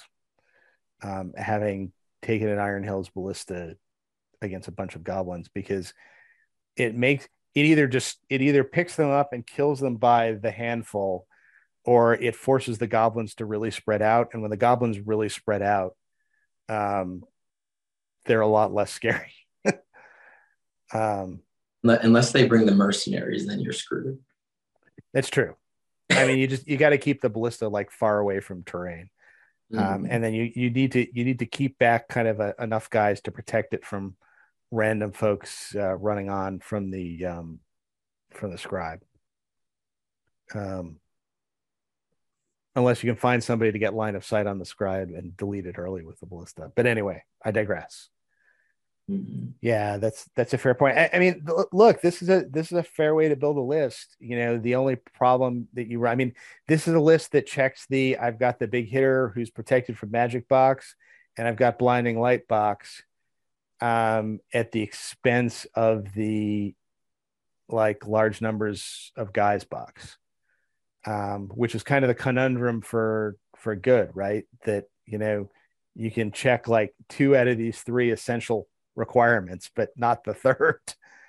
Um, which is always the problem because I mean I, I agree with you. You can if you want to get the numbers you need to at least like stay in the game against the goblin towns of the world you need to get rid of either a Elendil or Galadriel, Lady of the Light, and then you created a different problem. So, oh, okay, that makes sense. Well, it's not Lady of Light; it's the other Galadriel. Oh yeah, yeah, Galad- Galadriel. That, or, that um, exacerbates the point, I think. Um, yeah, so there. Obviously, the main downside of this list to uh, what I would consider a standard last alliance list is it doesn't have Círdan, um, which has drawbacks and benefits. Obviously, the biggest drawback being Aura of Dismay, um, which is quite useful against those Goblin Town type lists. Um, obviously, less so against Assault upon Lothlorien because they just have a bunch of shamans that make them auto pass courage, anyways. Um, but um, Galadriel does offer um, against anything but Goblin Town, um, I'd say much more favorable activity because the the one downside of Aura of Dismay against hordes is that it takes forever because your opponent is going to be rolling 50 bajillion courage tests, which means often you won't what, be able to make enough progress against engaging? the horde. Yes, I have a great time when I'm just sitting on my phone, uh, waiting for my opponent to pass 20 yeah, waiting for tests. your opponent to roll an eight or higher. Yeah. But um, it definitely speeds the game up. Um, but uh, the one, if Galadriel gets hit by a ballista bolt, she's not dead, which, uh, as uh, some people may know, uh, is what lost me uh, game three on top table at the last Nova because round one, Círdan was hit by a ballista bolt, failed his fate roll, and then I got absolutely torn to shreds by Assault upon Helm's Deep, um, which that is not the case with Galadriel. She just fates it off and then waddles around afterwards and is completely fine. Yeah. Um, and Elendil also provides that sort of unstoppable force um, that um, unless you have unless you get very lucky with a black dart on his horse um, he's basically not going to lose his horse sort of kill four models a turn run into one some of your weaker heroes kill them and then galadriel gets a transfix or a compel off on a strong hero and then that hero is dead and then look at Elendil, he's just murdered half your army. Um, mm-hmm. So it's definitely a tough list because a lot of the proactivity of it relies on Elendil. Um, so it's basically a game of whether or not your opponent can mitigate Elendil. But um, I, I think, I mean, definitely in some scenarios it will struggle against Goblin Town, but 38 models isn't small. No, it's not it's, a large it's, army. It's an it, it's, it's it's you know either average size or maybe just a hair below average at 800 points. Yeah, it's and to be fair, just again a personal play style thing with me. I don't like to take more models than this generally, just because um, I feel like they almost get in the way of my heroes.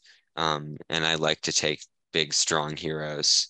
Um, so I think this is probably what I would do with good in order to try and stay afloat in this sort of meta.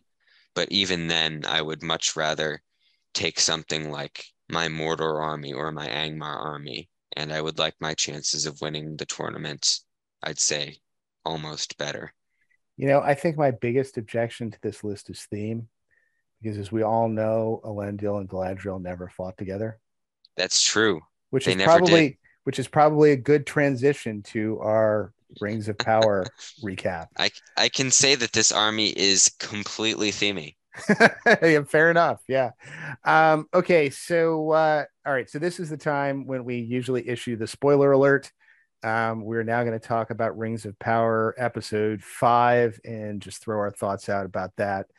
Um, where uh you know contrary to all theme um well okay so spoiler alert if you haven't listened if you haven't watched episode five uh, turn us off now if you have watched episode five or you just don't care episode five is the one where Galadriel and Elendil um, sail off to war together so uh so um yeah so i guess i'll leave the discussion saying that the theory that I espoused last time that Halbrand is uh, really Saruman has has has taken a torpedo.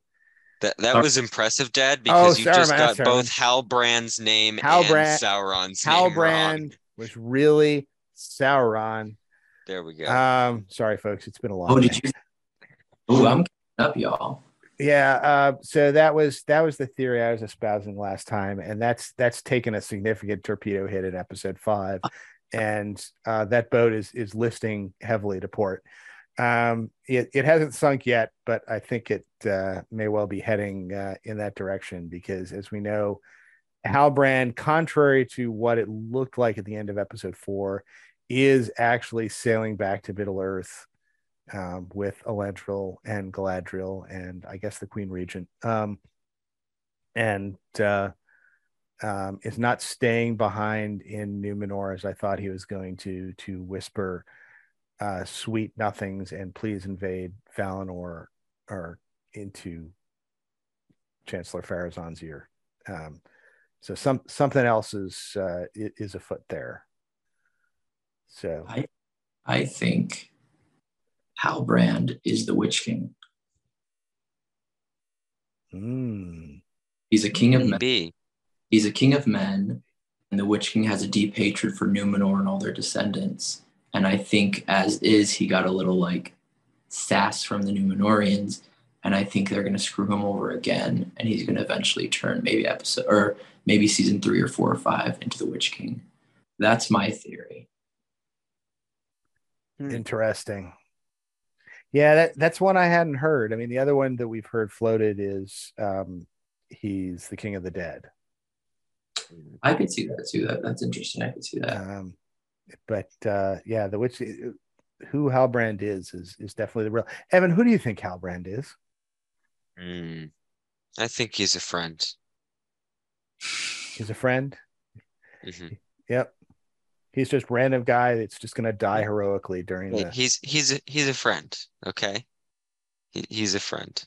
Okay. Now, I, I think, think, the Numenoreans the Numenoreans thought Sauron was a friend, so I'm not sure uh, how well that logic holds up. But yeah, he's a friend. I think he's a friend right now, but he's not going to be a friend in the end. Mm-hmm. And I mm. think also because they're playing along with Aragorn's theme from the Lord of the Rings, but I think they're going to break it. And I think Galadriel's so not Galadriel in a way, you know, she's not wise. She's really like uh, driven. I think her pushing Halbrand or whatever his name is, and then him turning evil is to like switch her off in a way to not have so much faith stuff. And that's when it's to like arc to where she is in the third age. That's just my. You know, it, it, it's funny yeah. that you you you talk about the you know the Aragorn theme with him, and it's that theme is so strong that uh, some people on the internet have have dubbed him Aquagorn, which I thought was amusing. Mm. but but but, but yeah. I, I, think on purpose because they want us to think he's going to be the Aragorn that comes and like relieves the Southlands or whatever. We all know the Southlands is Mordor, and we all know that they eventually will serve Sauron. So I think it's going to go along with that, and it's going to break. Yeah, I, hmm. I, mean, I I have trouble seeing a way that Halbrand's arc ends in a good way, just given yeah. the fact that you know we never we never hear about him again in Tolkien. you know? Um, so and and you you think if it ended if it all had a heroic finish Tolkien would have mentioned him at some point. I don't know. I think this bodes ill. Mm, I think they have a lot of creativity though with a lot of these characters to kind of, I don't know. We have nine ring wraiths. You know what I mean? Mm-hmm. There's a lot of a lot of area there. Well, you know, there's there's a how it should have ended for the Hobbit movies where, um, you know the the uh, they they go and they attack the necromancer and they're talking about how everything looks bad and he goes well still you know galadriel goes well still i'm not worried because we all show up in the next movie and then she turns to Eric radagast and goes except you and you know halbrand's that guy right you know we we we all show up in the next set of movies except you um and you know we, we got to wonder why. Yeah, it's it's interesting. But that my theory, he's a Witch King or a Ring Wraith. Um, what do you guys think of Meteor Man? I, I don't see Gandalf. how. It's, yeah, I was going to say I don't see how it's anybody other than Gandalf. I think it has to be. Yeah, have the rights to use his name, and they're even touching on who is it? Nori. No, they have the rights to use his name. Okay, but they, but they're doing it. So like the Harfoots or the Hobbits, right? Yeah, and they're and like his love for the hobbits. Even Gandalf and the Fellowship use that phrase, not all who wander are lost. Nori sang that song from episode five, not yep. all who wander are lost. And it's like, it's a little too familiar, you know what I mean? To where I assume it's Gandalf. But the real thing, though, who are these like strange looking Eminem like rapper people who just came from the East? Yeah, the the kind of the lizard like people who showed up. How do we know they came from the east? By the way, you, you may have missed a subtlety that that I, or you you may have caught a subtlety that I missed. They come from the east because uh, the Harfoots were in Rhovanion, right? Mm-hmm. So they're closer to Rhûn. That's the part of the story which was still in Rhovanion. I don't. They they followed along what becomes the Dead Marshes and stuff, but I think from the east because a lot of their imagery is very like interesting like like but what is it I paused to look at some of the pictures of them and like on their staffs, there's like different, I think I saw skulls or different interesting things that just looks, I don't know. Yeah, I'm. I gotta pay some more attention to them in our second watch. We haven't done our second watch yet. Um, and yeah, I, I mean that may be so. So look, all right, it if the theory that meteor, the guy that came down in the meteor is Gandalf, that means if they're staying true to the story that he's not alone. Um, and somewhere running around out there is Radagast, Saruman, and two other blue wizards who are yet to be named. Um, and but now, now didn't they come in the third age though? Yeah, so they did. Um, but the the producers have said um, that we're we're cramming all. You know, the producers have basically said, don't read too much into this from the timeline because we're taking a whole bunch of stuff and we're cramming it together. So, um, you can, yes. you can in some places, and I wonder if it's like kind of annoying some fans. Oh uh, yes, it's it's annoying some fans to no end, but you know that's my will, little they, they will have to they will have to adapt, overcome, and and move on. Um, yeah. I'm just interested in the fact that, like in the books, Numenor basically had like an empire on the southern coast of Middle Earth and everything, and now it just seems like they're sending two ships. Three. Three. There were, oh, there were five, two burned, and for some reason, in the, yeah. Oh, okay. Also, like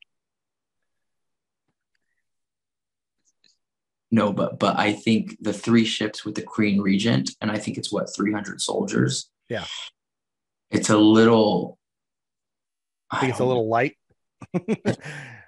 in the yeah. least, because I don't know. Numenor was like grand, and where they're going with Ar-Pharazôn, and like, I I don't know. I don't want to spoilers from the books, but like where that's going, at that time in Numenor in history, they were like super strong and mighty enough to be like, we can take on like the Valinor, or like in like a hundred years, we can take on the Valinor. So I'm not seeing. Yeah. Oh, I'm like a nerd for like the Harad and Umbar and stuff like that. So I just want to see that. Yeah, I, I mean, I, I wonder how much they're going to do, right? Because, yeah, look, it's it's five seasons of 10 episodes each so it's you know 50 hours of stuff. And i mean and that was the reason kind of given by the producers for why we're not honoring the timeline right is yeah the timeline covers two and a half millennia and we've only got 50 hours of television to do this in so we got to cut some corners. Hmm. um and uh and you know and that's why they're shortening stuff. And yeah they're they're they're taking out significant chunks. Um, and they're taken, although they are kind of like bringing them in by reference, like Beleriand was something like Beleriand doesn't show up on the map apparently, but um, it is at least mentioned when they're having the discussion with Adar. Um, so you know, pro, you know, there, there's a whole bunch of oversimplification that's going on with Numenor. I mean, I thought the oversimplification we were going to get was that the the force was going to sail with with Elendil and Isildur, and Galadriel was going to sail off to Middle Earth. In the meantime, Ar-Pharazôn was going to stand back, stay back, get get whispered in his ear by whoever Sauron was, send the rest of the fleet off to Valinor, and then Numenor sinks, and then the expeditionary force is like what's left over and becomes the Numenoreans on Middle Earth. Doesn't look like that. It's going that way. It looks like they're gonna they're gonna spool that out longer than I thought they were going to, which is good. I have no complaints about that. Um, I think Sink Numenor comes season like four or three or something. Yeah, I, th- I think it's got to be earlier than season four, if because I think the the end of this arc is the battle with Sauron that we see at the beginning of the movies. Mm-hmm. Um, I think. I think before that happens, he like ransacks Eregion and takes Celebrimbor, right? Yeah, I guess that's coming. Um, uh, so, so curious, Rainier, what your thought was on this because I know this this kind of clanged with some of us in our family. was the whole um, the elves are dying. We need the mithril to save the elves. Yeah. So there's a lot of stuff. To begin, there's like a huge TV show for Lord of the Rings. I'm super excited. I'm super grateful. Any of my critiques of it comes out of like I love a lot of aspects of it. But that was a little weird. I don't know. Um, I don't know much about that lore. I didn't think the elves got their immortality from Mithril. I think it's interesting take on how they're going to kind of like divide the elves and the dwarves. Um, yeah, I don't, I don't know. But to focus on the positive facts, I'll start there. Positive, I think the orcs are made so well. I'm glad they didn't go CGI. I'm glad they went just prosthetics um, the culture of the orcs was never really like looked at that much and you see them like worshiping adar and you see them kind of going in and like the sun effects and i like that. The dwarves look looks amazing. I think even the elves looks looks amazing. But yeah i don't know. The mithril thing in episode five was kind of so i did hear an interesting take on this. This was from from ben richardson who was at our game day today here. Um, and that there is apparently a theory going around, or at least that Ben espoused, that um, this whole mithril thing is a head fake by Celebrimbor and um, and perhaps Gil-galad. That, mm-hmm. that that basically they're making this up um, for whatever reason, and that this is an aspect of Celebrimbor's corruption um, mm-hmm. by Sauron, and that something something else was going on beneath the surface of this that's going to lead to the divide between the dwarves and the elves. Um, but uh, but we'll could, we'll have to see. That could be really interesting. Yeah, and, and and I think if if that's true, then that is, I mean, that's less than a that's less of a diversion from the lore than it sounds. It's just you know it it would be a, a detail of the lore that we're not really familiar with, but you know it's an aspect of an arc that we are familiar with. No yeah. And they're kind of setting it up to where Celebrimbor and Gil-galad are kind of sneaky sneaky. You know what i mean? Are. Like really sneaky sneaky. And it's like ooh like Gil-galad like that's not the song like that they sing in the book but interesting take on it you know? So yeah, yeah. Really good. I, I didn't think about that to be honest. I wasn't focused too much on Mithril from that episode. I was more interested in Adar. Oh yeah, which is which is another interesting question. Um,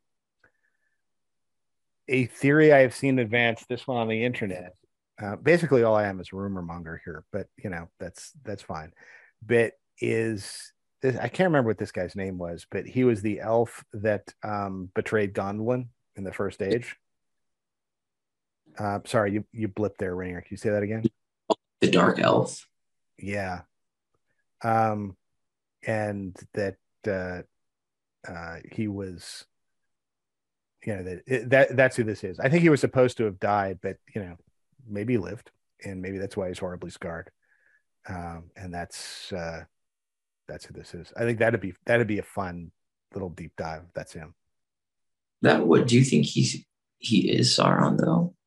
No, too obvious. why isn't oh too obvious? Too obvious. They're like it'd be like saying the butler did it.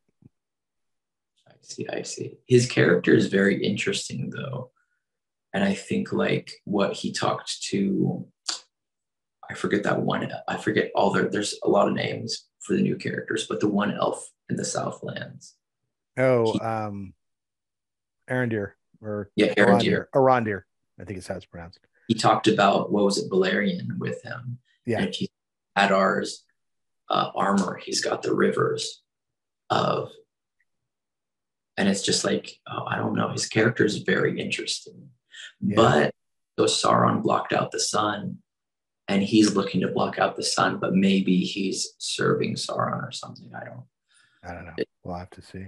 It's interesting. He never denied that he was Sauron, though. He just like smashed that one dude. He was like, "Watch out! How dare you!" Yeah, it just it seems it seems it seems so obvious.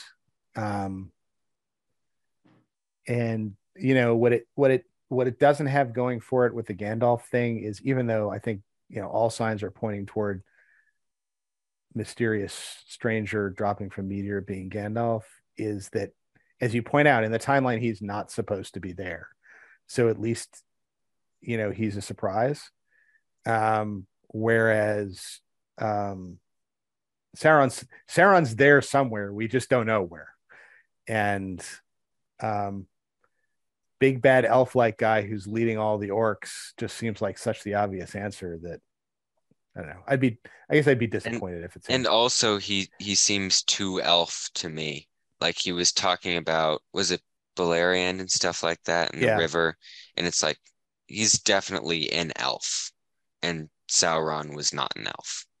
Yep. I think that's right. That's that's a fair point. Mm-hmm. That's right. interesting. Interesting. All right, guys.